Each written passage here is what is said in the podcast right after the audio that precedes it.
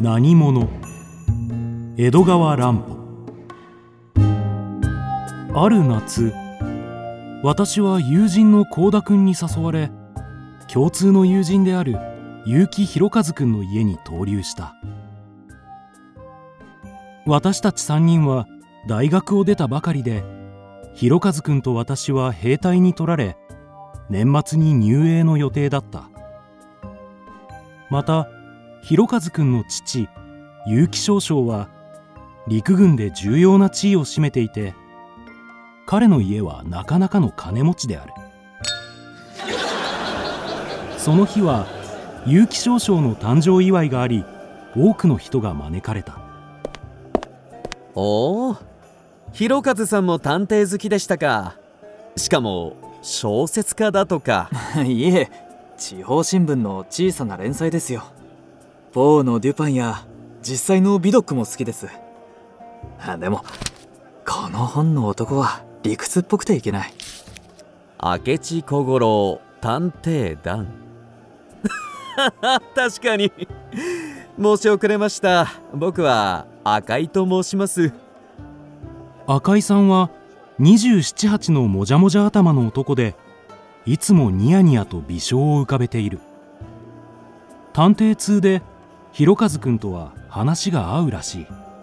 それじゃあ仕事がありますのでこれで。僕も部屋で休むよ。また明日。弘和君は小説を仕上げるため書斎に入った。幸田君もその隣にある彼の部屋に戻った。やがて夜10時。客の大半が帰った頃来てください。大変です。弘和君が。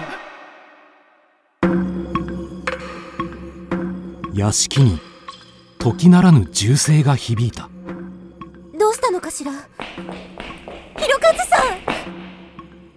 私と弘和君の言い名付けの島子さんは急いで書斎に駆け込んだ。見ると弘和君が血に染まって倒れていた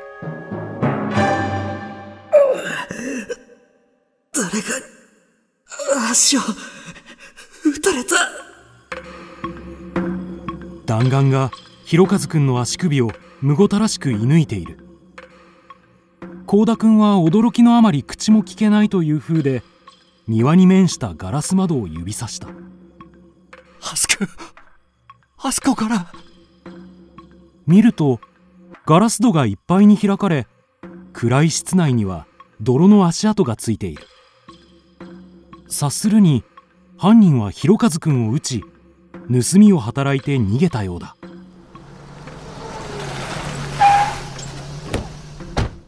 やがて警察が来て捜査が始まり弘和君は病院に運ばれた。一体誰が？怖いわ。島子さん心配ない。もう大丈夫。幸田さん翌日。警察はこの強行が盗賊の仕業であることを告げた。だが現金に手をつけた後も金庫を漁った様子もない。何が盗まれたかというと金の置き時計金の万年ペン金の鎖金製の灰皿といったそれほど値打ちもない金製品。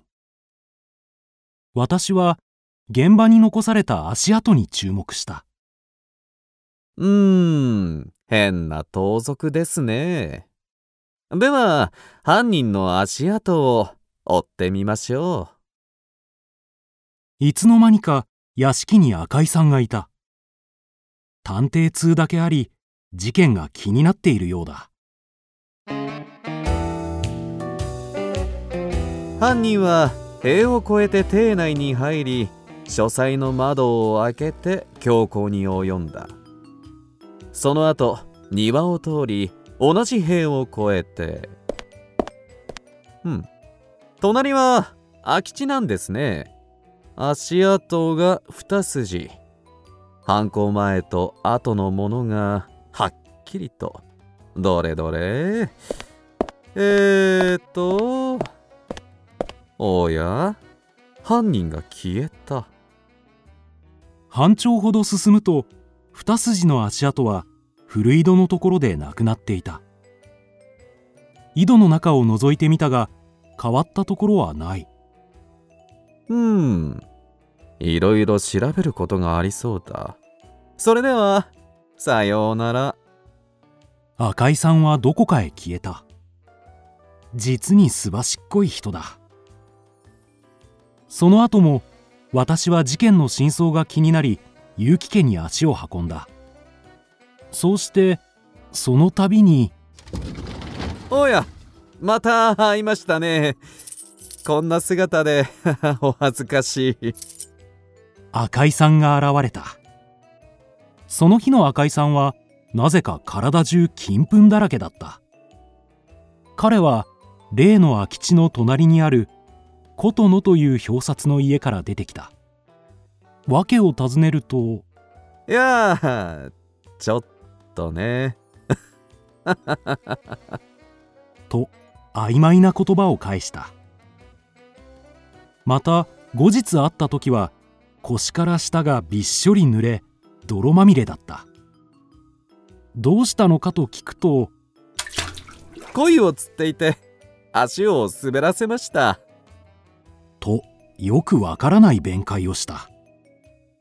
かと思うとそうそう例の空き地ですが事件前日井戸の向こう側には材木がいっぱい置かれていたそうですよ。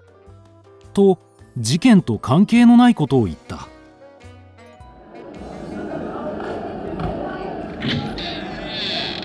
それから私は病院へ行き弘和君を訪ねた捜査の状況は探偵好きの彼の耳にも入っている彼は看護婦を立ち去らせ言った実は、さっき警部が来てね、なんと犯人を捕まえたそうだ。名前は、空き地の隣に住む、琴野光夫。こと私は金ピカ姿の赤井さんを思い出した彼は琴野の家から出てきたその男は、ちょっとした変人でね。普段は部屋に監禁されているんだ。金に非常な執着を持っていて、金色をしたものなら、額縁からヤスリクズまで収集しているらしい。そういう黄金鏡だから、彼がやったに違いないと言うんだ。でもそれでは、現場の足跡と、辻褄が合わない。その通りだ足跡は琴野家の塀の手前古井戸のところで終わっていた空でも飛ばない限り琴野家には届かない真犯人は、琴野光夫のことを知り、彼を犯人にするため、カモフラージュの足跡を残した。覚えているかい？事件前日、空き地に何があったか。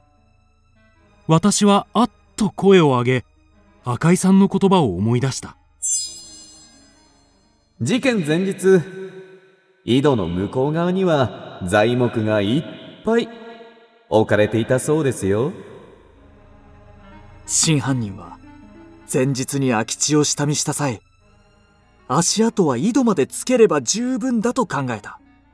そして事件当日、あの夜は真っ暗だったね。そいつは材木がなくなっていることに気づかず、井戸まで歩いて僕の家に戻った。つまり犯人は、あの日、宴会にいた人物だ。その後弘和君は警察に琴野光夫の無罪を説明したさらに彼は真犯人の逮捕を依頼した。それはなんと私たちの友人幸田君だった。幸田くんは近所に黄金鏡がいるのを知り彼の仕業らしく装った。では金製品はどこへ消えたか。これは赤井さんが発見した。赤井さんが庭の池に落ちた際ハンカチに包んだ金製品と靴。あとピストルを見つけた。しかもそのハンカチは幸田くんのものだった。幸田くんは僕を撃った後それらを書斎に面した池に投げ込んだんだ。ではなぜ彼は僕を殺そうとしたのか。それはね僕と島子さん幸田くんのいわゆる三角関係のせいだ。僕らは島子さんをめぐり暗黙の闘争を行っていたんだ。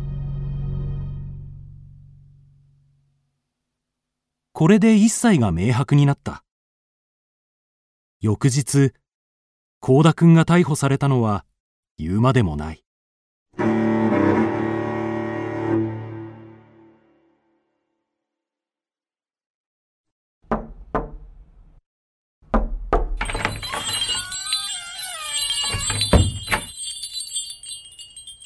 それから一週間後、ひろかずくんが退院したという知らせを受け、私は結城家を訪れた。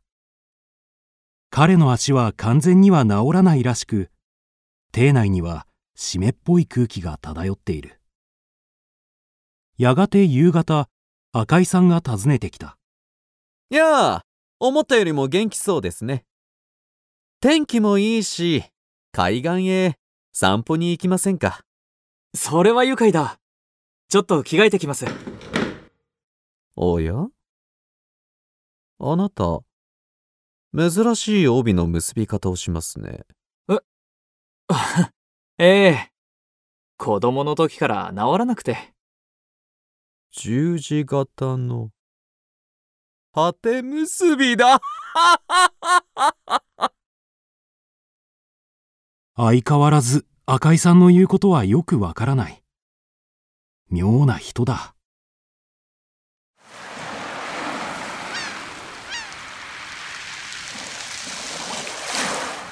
しばらくして私たちは島子さんを誘い4人で海岸へ行った松葉杖って案外便利なものだねほらこんなに速く走れるもうひろかずさん。危ないわよ。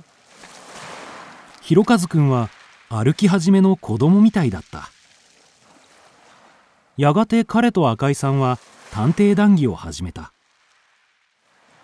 私と島子さんはいつの間にか話に夢中の二人を追い越しずっと先を歩いていた。ねえ。あの人たちびっくりさせてやりましょうよ島子さんは茶目らしく言うと傍らの大きな砂丘を指しかくれんぼうの子供みたくその影に身を隠した私も彼女に続いた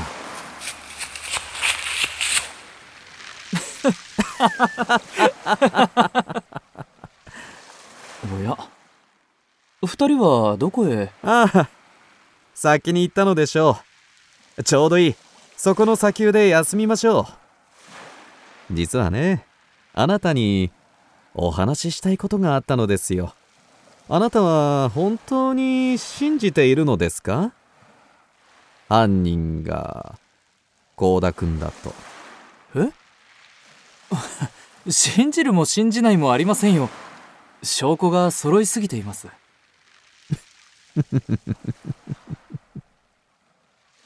ではあなたは？誰が犯人だとおっしゃるのですか？それはね、あなたです。あなたが犯人です。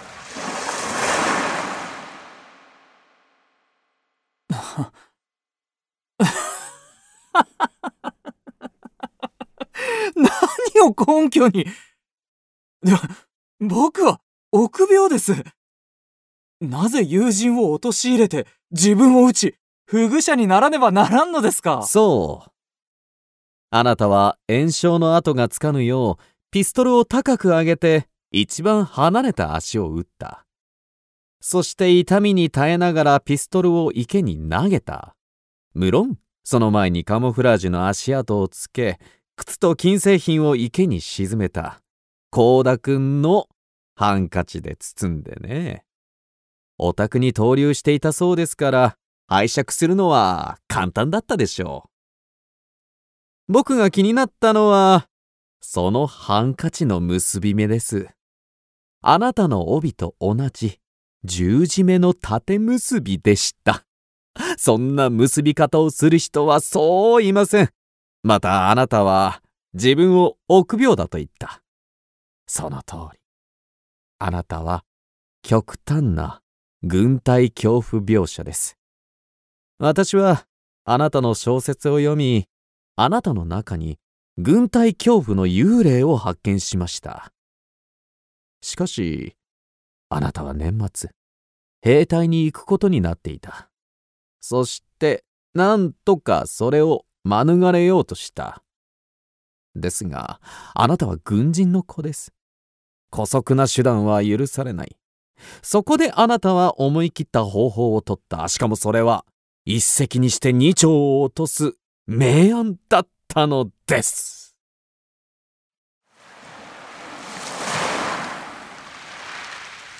おや？どうしましたか？